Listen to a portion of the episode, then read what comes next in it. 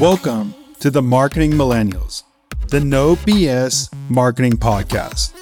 I'm Daniel Murray, and join me for unfiltered conversations with the brains behind marketing's coolest companies. The one request I tell our guests stories or it didn't happen. Get ready to turn the f up.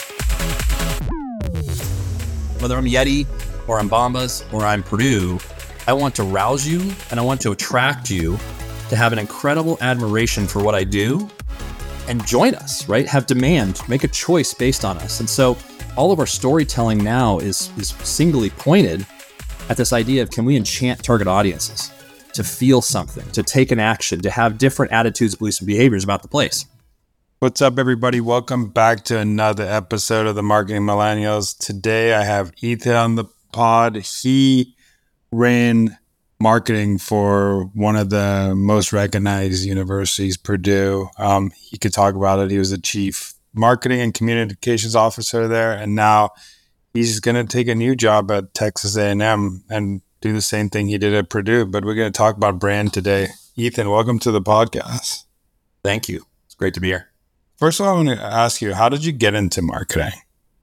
In grad school, quite frankly, I was doing my MBA at Notre Dame and have always found brands and the influence and choice really interesting.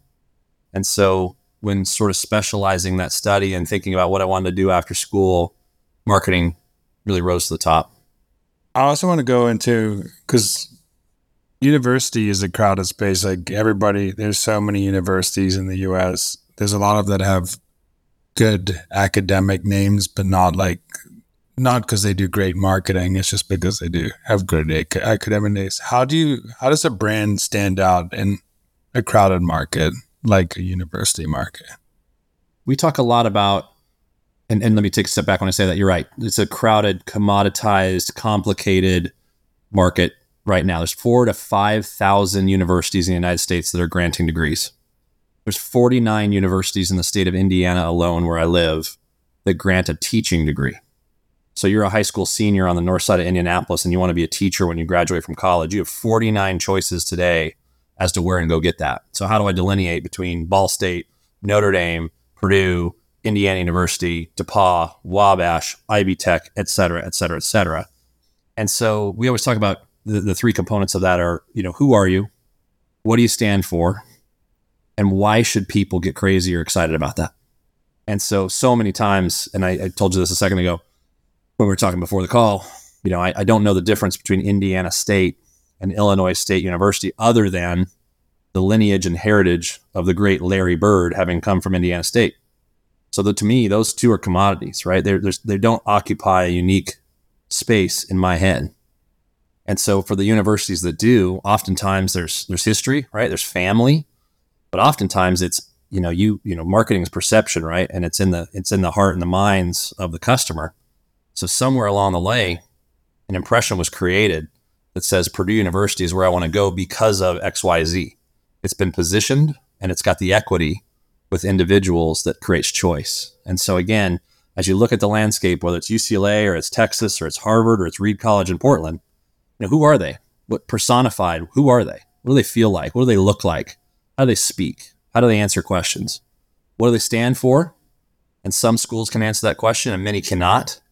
And does that matter, right? Can a customer, can an audience, can a family get really excited about that and choose by enrolling or going to work there or buying season tickets or donating or research, you know, partnering on research, et cetera? Those are all the constituents we think about. But at the end of the day, who, who are you? What do you stand for? And does that matter? Does the audience get excited about what you are. I want to go into so where you were when you got to Purdue University. What what what was Purdue standing for? What who were they? And like what are the things you did to make them become say top 10 on Fast Company and get all these awards? Like how did it, you transform just like a university brand into that?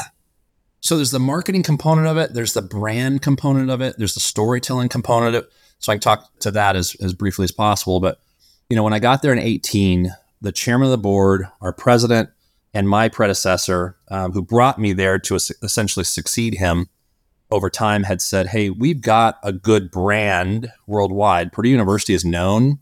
Um, it's got perceptions over 150 years. It's got 600,000 alumni. But in particular, the university's marketing underneath it, the engine underneath it, is not what it needs to be. We're not telling clear stories. We're, we're creating cognitive strain with audiences that have multiple touch points. We're confusing them. We're underwhelming, and we're not proud of it. And so, come and build us a world class marketing engine that does justice and is commensurate to the words Purdue University in the minds of many. And so, for instance, when I got there, there were 55 individuals on the team. There's 20 of those remaining today, and we're now a team of 100.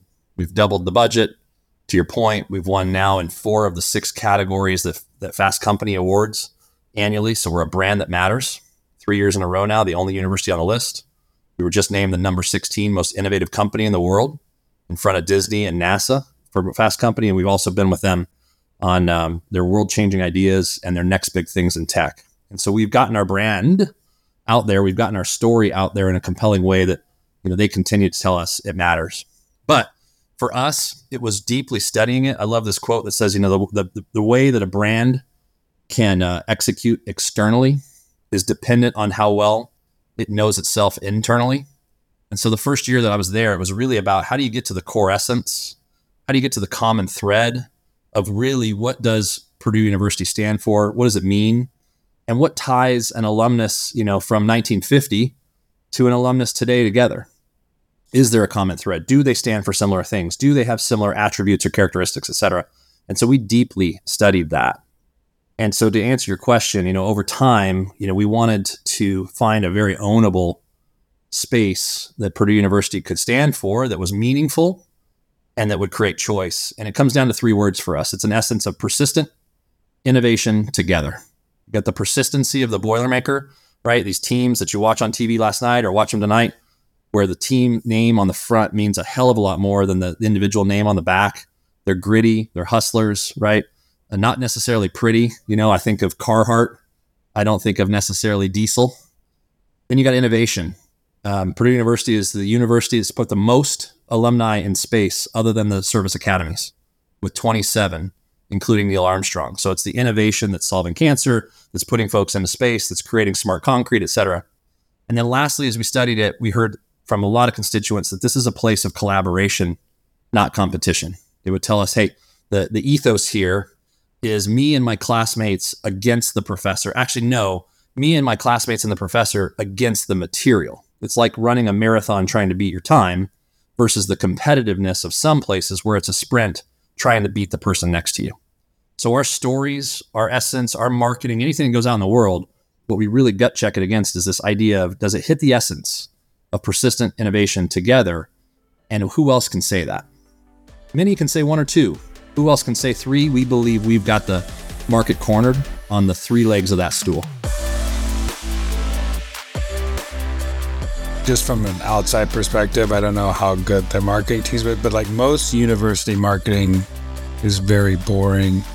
I mean, in the sense that they're not really present on social. They just take pictures of like what's happening on campus with kind of like stock photo-y like vibes. I mean, I started actually seeing Purdue because of um, you guys had a. Correct me if I'm wrong, but there was like divers that went to the Olympics, and then they there was a lot of divers. So I started seeing it because through the journey of like the divers, and I'm like, oh, I didn't even know they had like an expert. Like they had one of the best diving teams in the in the nation. But it, it's just as cool. Like you capitalized on like like the personas in the university too that are doing like cool things, like you said, Neil Armstrong and stuff like that. So, what are some innovative things that you did differently than most universities do? I talk about that journey a lot of you know, Purdue was, and, and many higher ed institutions come from a history of like newspaper writers. It's about reporting, it's about the facts, right? It's sterile, it's bland, it lacks emotion. It really lacks a lot of the, the discipline or the fundamentals of great marketing. The next step in that journey was marketing. It was let's let's tell the world things. And oftentimes we've got 13 colleges, we've got 50,000 students on campus, right? If 13 colleges are telling a different story to the world, and usually those are common audiences that are looking at us, they're getting a very confusing experience. They're, they're, we're causing them cognitive strain or we're causing them to expend intellectual calories to figure us out. It's not a symphony. It's a bunch of people whistling on their own. The next stage for us was then, well, then how do we get into great branding? How do we really understand our brand? How do we get understand our essence, our identity, our persona? And can we get the 500 marketers, for instance, on campus, no matter where they are, to tell a harmonious story? Adam Grant has a great quote where he says, worry less about being on brand and worry more about getting in character. What we've tried to do this campus is say, if Purdue is the tip of the spear, how do we get you all in character to market Purdue University in a way that it feels harmonious, just as Southwest does with freedom, for instance? And then the next step for us, which we get to, to your point there, where I think it's different, is we said, then the heart of that is great storytelling. And that's where we've invested really since COVID, particularly in video. So, two years ago on YouTube, Purdue content garnered 2 million views on YouTube, which was a stark difference from the years before. It was still also more than five of the universities that we benchmark combined. But last year, with an incredibly successful institutional spot, we took it to 55 million views on YouTube with an 82% view rate of our most popular spot. Our most popular spot is the institutional video. Everybody's got one. Oftentimes there's smiling students and beakers and people walking through the quad. And if I change the name on each and every one of them, it, they would fit. They're commodity, they're vanilla. We instead told the story of our portfolio through the eyes of a young girl and her dad, imagining what her experience would be if she went to Purdue it's called What Can You Imagine at Purdue. And right now it's been on the market for a year. And on YouTube, it's got 29 million views and an 82% view rate. So that unique storytelling, that captive, emotive, insightful, consistent with our essence storytelling is where we've put all the chips in the last couple of years. And that's creating a lot of pride, I think, with our, our insiders. And it's creating a lot of intrigue with those that are looking on from the outside. A lot of people don't think of like university when you you say like great marketing. They just think because it's just like their logo, they're like cool. Like they do have great mar. A lot of them do have great marketing, but you don't like when you think you're like what are the best companies out there. You don't really think university.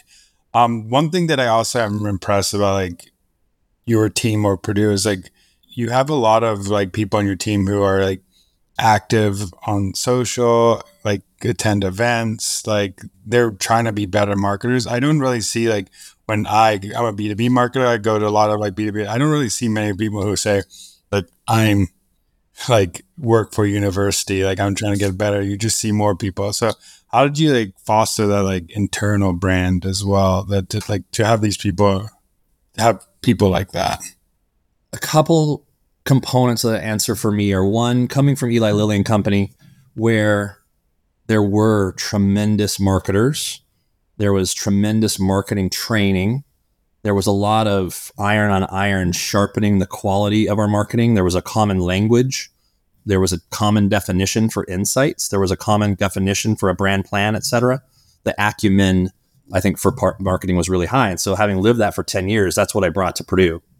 When I got to Purdue, there was a predecessor, a dear friend and mentor of mine who actually brought me to Lilly 10 years before that. That when I arrived, he said, Purdue University right now is a place where great marketers go to stagnate. And that was because there weren't a lot of us, right? When I joined that staff, I was the only marketing degree on it. So it's all about, I think the Daniel Pink definition of engagement, right, is purpose, mastery, and autonomy. If we go out and recruit folks that have, to your point, not only an understanding of the mission of Purdue, but they're actually on a mission to tell the captive and incredible stories of the place because largely they're alumni then we check that Purdue box, that, that purpose box really, really well. If we treat them in a way and we build a culture in which they have the autonomy to do their job, to do their craft, to spread their wings, to fail at times, um, to take some risk, then we check that box. But the one you're speaking of is the mastery. And I think, you know, the people we go out and recruit now who largely come to us from industry or other places want to become better marketers. They want to build that muscle. They have big aspirations. They read, they listen to your podcast, they're listening to others we're reading Jim Collins, we're reading Seth Godin, etc. And so that iron on iron sort of environment creates the mastery. But that's intrinsic, right. You got to recruit the right people that want to grow. If they want to be stagnant, if they want to have a stagnant mindset, they're not going to become great marketers, especially in such a dynamic environment that is marketing. And so to your point, lastly, you know, we've had a history of sending people to conferences, right? We had one last week. We sent 25 of our team to it. and we're kind of the outliers there. We're kind of the odd show, but it's like, hey, if there's great opportunity to either network, team build, or learn, send them. It's a small cost for their professional development. So we have a, a very hungry group that wants to become great marketers and they don't want to benchmark themselves against higher ed, right? They want to benchmark themselves against Burger King, Sonos, Yeti, Ford, McDonald's. They want Fernando Machado and others, those kind of people to take note, not just be the tallest, you know, in the university environment of marketing, which isn't always that great. Yeah, it's crazy because I, I just remember, I think I met one at South by Southwest that was on your team. I think I met someone like, and it might have been inbound from your team. And I think I've met, I've, I've, they're all over Twitter. So I think I've seen like it, your team everywhere, which is, which is like some companies I see that, but I don't really see that from like university. So it's just cool to see that you having a thriving team. The other point I want to make is, and I want to get your opinion in it because the one thing that's cool about a university is like out of any place in the world, like the United States has like the best like camaraderie towards like being part of a university, like wearing the colors, like repping their brand, like I'm from Purdue or I'm from this. How did you use personalities to like grow the brand with like first of all like the cool alumni you you have the the people who are like the, those divers the players that are there the amazing students and like the cool faculty how did you like manage like all these like person since we're in this like personality creator economy now like how did you get the voice out of all the different cool people at the university so i, I want to highlight a word that has really been our rally cry for the last couple of years so we have a marketing plan and we use the V2MOM from Salesforce to guide our efforts, you know, in that regard. And it's, you know, vision, virtues, and then it's met- methods, obstacles, measurements, right? One of our virtues when I was actually, excuse me, when I was compartmentalizing our methods, I wanted a acronym that would fit for Purdue and our our pseudo mascot at Purdue University is Purdue Pete. So I wanted something to fit P E T E and I needed a second E and I found this wonderful word. And when I when I unveiled it on the team, they laughed and scoffed and said, "You know, are you a, are you a Disney princess, Ethan?" But but the word is to enchant. And I said, "But hold on, stay with me on this, right? When we market, when we put a, a TV commercial out there during the IU Purdue game or the Macy's Day Parade, which we'll have you know soon, what's the feeling we want to emote?"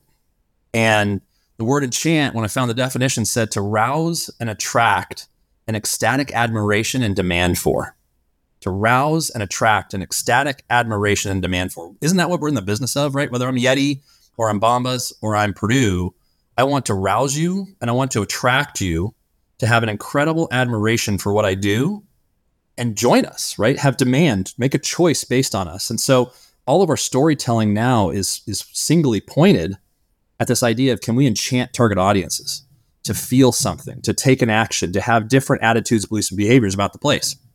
And so, one, you know, we need to know those stories. We've got experts now. And if you call us and say, hey, I need information on, or I need a lay definition relative to the baby formula shortage, or to inflation, or to wildfires, or to COVID, right? We've got those experts, but we've also got interesting people that are teaching wonderfully interesting things. We've got interesting alumni out in the world, whether it's Heather Penney, the fighter pilot, female fighter pilot that was launched into the air on September 11th to actually take out the plane that was going to, you know, head to at that point in time Washington that, that you know fatally crashed in Pennsylvania. She was on a death mission. She was on a mission to go crash her plane into it to save the world. I mean, this is Armageddon. This is Independence Day, right? Seeing and hearing and getting those sorts of stories, those sorts of alumni to tell their story and have and tell them well is what we want to then share with those 600,000 alums and people that have no connection to Purdue whatsoever, right? Our podcast is booming. And it's not just because the alums listen to it. We've got interesting stories there. So you have to know them. And, and there has to be then an excellence and expertise, I think, to tell them incredibly well. But, you know, we would love to have a McConaughey like Texas or a Will Ferrell like USC. And we haven't, we don't have a whole lot of those, right? Orville Redenbacher isn't doing it for us. You have a Drew Brees, so that's good. We've got Drew Brees, and everyone wants their piece of Drew. But we got really interesting stories also about Boilermakers that are tackling the world's toughest challenges. And if we tell that story well, people seem to be enchanted. The whole goal of marketing at the end of the day is like is to get someone's attention and then figure out what what you want to do with that attention, whether it's enchant, whatever, whatever. But enchant's a good good way to put it. I wanted to like flip a little bit because I know you're going to go.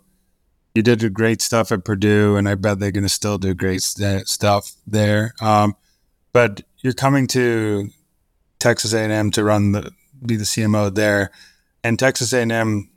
I don't think Texas A&M was really on the map till they like went to the SEC and Johnny Manziel and all that stuff. Like I, I think like people knew of Texas A&M, but like UT was always like the school here, like TCU. But now they're on the map.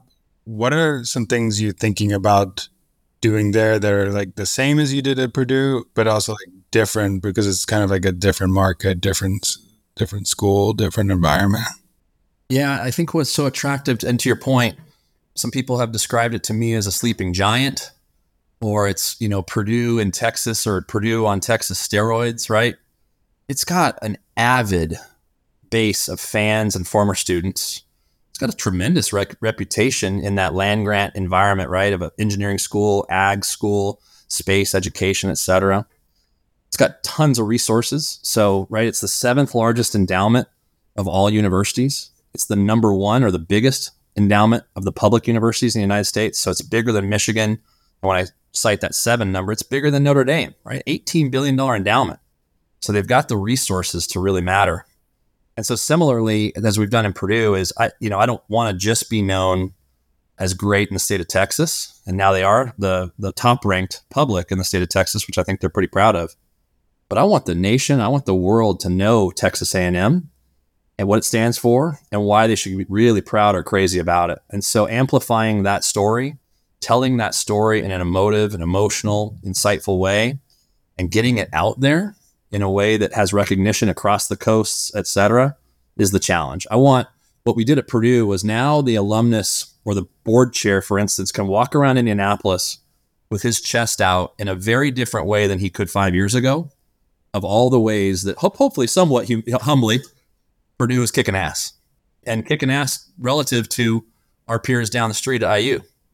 I don't want just the folks walking around College Station or Houston to realize what a great place Texas A&M is. I want them walking around DC or Silicon Valley or New York or Shanghai or Seoul and that Texas A&M name be known and matter.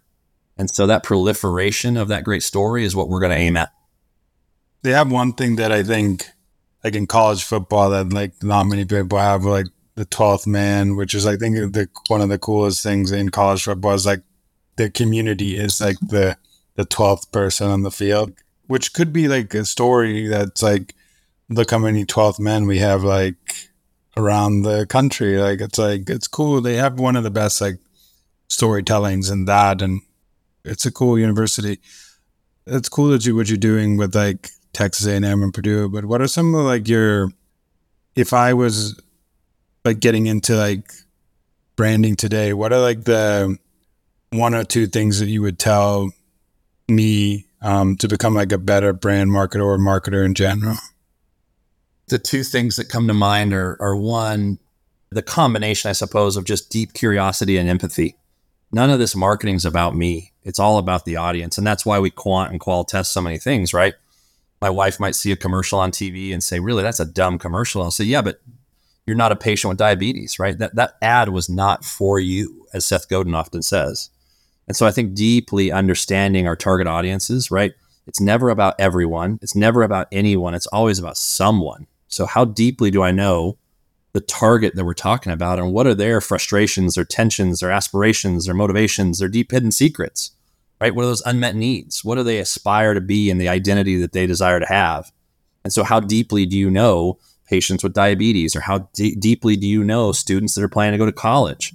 Um, how deeply do you know Generation Z, you know, Gen Z or Gen A at this point? So, so I think this curiosity, empathy piece has to be a piece of a great marketer if they're ever going to satisfy audiences and delight them and enchant them. And then I think the other one is just being a lifelong learner, right? Like there's so much of this that we can pick up by following you or others on Twitter. You know, read the book, certainly. Let's get Daniel Pink. Let's get Adam Grant. Let's get Seth Godin. Let's get so many of them. Let's get Dave Gerhardt up in, in New Hampshire now or wherever he is after his time at, at Privy, et cetera. But so much of I, I learned, you know, following you and Ross Simmonds and others on Twitter and it's so morselized, right? There's so many morsels or atomized components of great marketing that if I'm a consumer of it constantly, if I'm a lifelong learner of it, I can get better each and every day, frankly, for free with podcasts and Twitter and, and online. So the blogs, etc. So I think that, that combination of curiosity and empathy, I really want to understand who I'm serving. And then I want to be a really good, disciplined, frameworked, excited marketer that's progressive in my approach since it's always changing. And the way to do that is to be a great learner and consumer of the great. And these days you can do that really cheaply. It's kind of funny because like you're in like like university, but like like there's a lot of information there that's like very cheap, easy to learn, and then there's also like university market. I mean, I think you need. I think people need both ways. Like I think I honestly believe that some people learn way better in a university environment, and some people don't learn better in a university environment, and some people just aren't told the right path to go in the university. Like I think, like if I would have done university again, I probably would have done like been a psychology or a sociology major because I knew it would be better than art. But nobody tells you like, hey, like they're like, oh, the, the way they frame it. But I think I'm a better learner by doing and figuring out things. But university taught me more of like how to be social, how to network, how to be a team with playing football, like all these things that you can't really that are invaluable in university. But uh, one other question I have for you before I have the question that I ask everybody is in universities there's a lot of like players involved, meaning like if like the AD does something r- wrong and like affects like the marketing of the business of like someone in the like how do you manage like all like the players or, like the meaning like the different like voices that could affect your brand? Because like for example I play football at University Cincy like right now like I bet you the AD is getting like not from a lot of alumni because they hired a coach that isn't that good and the team just like slumped and now like like alumni are getting mad and it's like how do you handle things like that when you run a running a marketing for a university? There's so many players to your point. There's so many audiences you know that we're thinking about as well.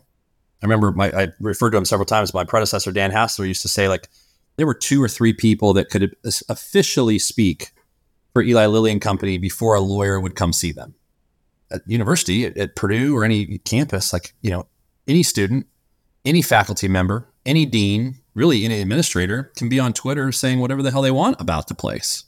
And if you have a commitment to free speech, that's their prerogative.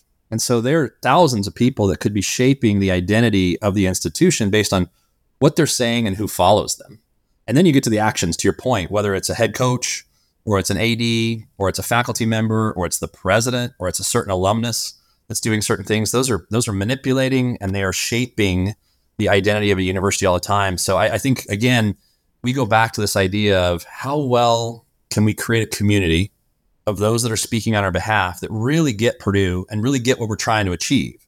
Can we get them in character? Can we give them the resources and the guidance that when they do speak to the world, it's harmonious, right? I think um, if I flip it, I always talk about this dear friend of ours who does market research now for us, who was with me at Lilly. His name's Dave Moore. But Dave's a Purdue grad. He's a Purdue dad. He was in a fraternity. He's a season ticket holder. He advises our foundry of our entrepreneurs, et cetera. Like, think about his physical mailbox, right? And all the shit that's coming in there on a daily basis. And when he goes and checks the mail, and all of us have sent him something, does he look, you know, spread it out and say, boy, these guys talk? Know, this feels very unified from Disney cruises to Disney stores to Disney parks. Or does it feel like a mess, right? As a blind dog in a meat house, based on all of them wanting to tell him their independent things that really aren't in the Purdue character. So we try to think about Dave a lot too to say when we speak to Dave, does he hear a unified message from all those players or not? The other thing I'd say though as well is, you know, sometimes marketing can't save the world. And so I think a lot about strategy and then communication strategy. Oftentimes people will call us and say, What do we do about this? And you say, Hey, hold on, what's the strategy? And then I'll talk to you about the communication strategy. But if you're expecting for marketing to make up for, you know, the bad comments of a president or the bad actions of an AD or a head coach, right? We're downstream. We can only do what we can do at that point. Let's talk about what has to be done upstream, potentially, to prevent that. And so we try to be good in crisis and those sorts of things. But at the end of the day, I remind our staff they can only control what they can control. And oftentimes they're shoveling up the poop, right? That's come out of the horse. They, they, that, that's what they've been left to do. They can't fix what said AD hired or said or did. So let's make the most of the situation. Yeah, I like the point you made of like if you rally people with the same message beforehand and they're like this community that is always will back Purdue like in hard times and good times. And like those are like the best universities too is like and the best fans are the ones that are like we'll say uh, I mean like Cleveland Brown fans are like stuff like that where like the team could be 0 and 16 and the stadium could be full. That's like the type like even if they're bad they're still going to be raving fans. And they, like it's because it's created a community. It's like a bonding thing. It's like a day where cleveland comes together it's part of their identity right we talk about that a lot i love that seth godin quote where he says like if you want to get across town the fastest you know get a suzuki but nobody gets a suzuki tattoo right but hordes of people get harley tattoos so we talk a lot about creating a brand that's tattoo worthy and cincinnati or purdue or Texas A&M are, are very tattoo worthy, but there's plenty of brands out there that no one and, and might you might argue are they even a brand? No one's going to get that tattoo. So how do we create a community, an identity, a connection that's so strong that, that weathers the test of time that I'd put that ink on my back?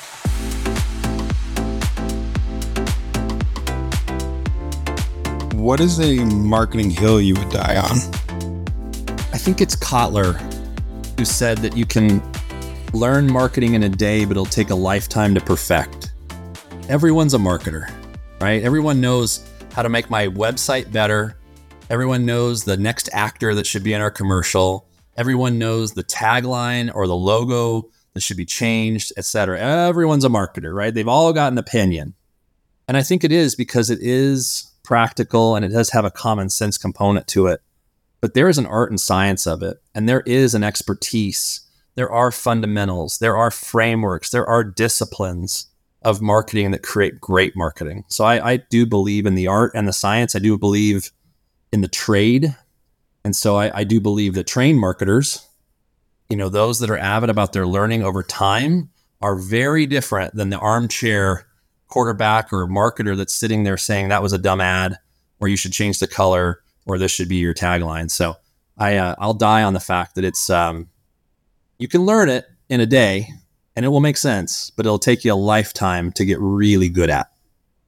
A lot of great marketing goes unseen because that is great marketing. Like bad marketing gets seen and like bad sales get seen.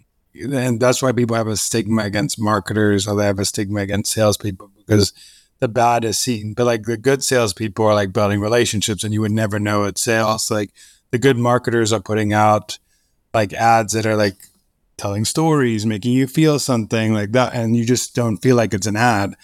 And it's hard because you have to balance like there are going to be bad marketing that's going to deter like the reputation of a marketer, but it's still like if you are going unseen and bringing revenue or raving fans in the door. It doesn't really matter at the end of the day. Um, but it is a hard profession that nobody, just because everybody sees marketing every day, they think they know marketing. Everybody has social media now, so they know they think they know social media. It's uh, just because they have access to it, where a lot of people don't because they see it every day. They think they know it. Um, the two things that makes me think of are one that that adage that says right, good marketing makes the company look smart, and great marketing makes the consumer look smart or feel smart, right?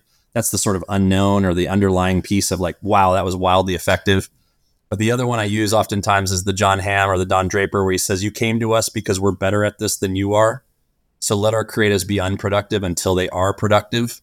I love that idea of like, you came to us for great ideas or great insights or great execution or great creative, and it's coming. So let our people do their work and run their play. And when they do, hopefully it will delight and enchant because they know what they're doing. And so we try to hold to that too.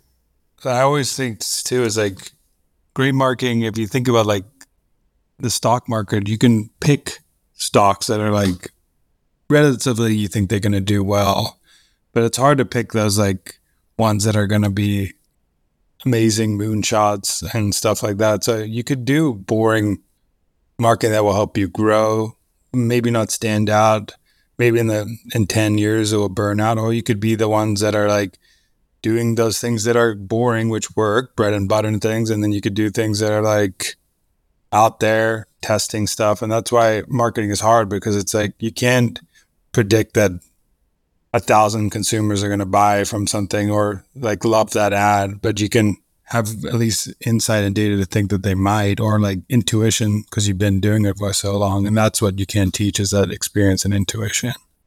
You know marketing's supposed to be fun. We work long and hard right? So that should be fun. When i go to work we we should apply our hours to something we're really proud of. So i was just at adweek a couple weeks ago and i spoke right before the creative director for liquid death water right? Like those guys are having a blast. They're irreverent they said that we're for people that drink water and have a sense of humor they're trying stuff. They're having a they're having a blast, right? And they're making a huge difference with a commodity that is that is water, but they've got a social purpose as well. So I never want to work on a dog of a brand, right? I always want to work with something that has enough clay to mold something really, really beautiful as a brand. And that's where the fun stuff happens. So that was well said. And I'll let you end it with where can people find you and what you're doing and like either see your journey at Texas A&M or what you did at Purdue. Yeah. So, you know, it's not about me. So if you want to go see the good stuff that we've done at, at Purdue in particular, it's marcom.purdue.edu. And if you want to see the phenomenal stories and, and podcasts, etc., it's stories.purdue.edu. But you can find me on Twitter and you can find me on LinkedIn a lot. Easy to find R. Ethan Braden, Robert Ethan Braden. Oh, amazing. Well, thank you so much. It's been a great talk. You're one of the ones like I never like thought I would like talk to someone who ran marketing for university because I just think like when I was applying even for jobs, like it just looks like it always looked from an outside perspective. I know there's great brands and stuff, and like sports teams do cool things and all the stuff like the Nike, the Oregons and stuff like that. But it's just, and then you never like, you never like think about the marketers behind a, a university, which is cool to talk and chat about it. So thank you so much. No, I really appreciate it. Thanks for the chance to come talk to you. Thanks so much for listening. Tune in next week to hear more great insights from marketing's coolest operators. If you haven't already, please consider subscribing to the Marketing Millennials podcast and giving it a five star rating. It helps bring more marketers into our community.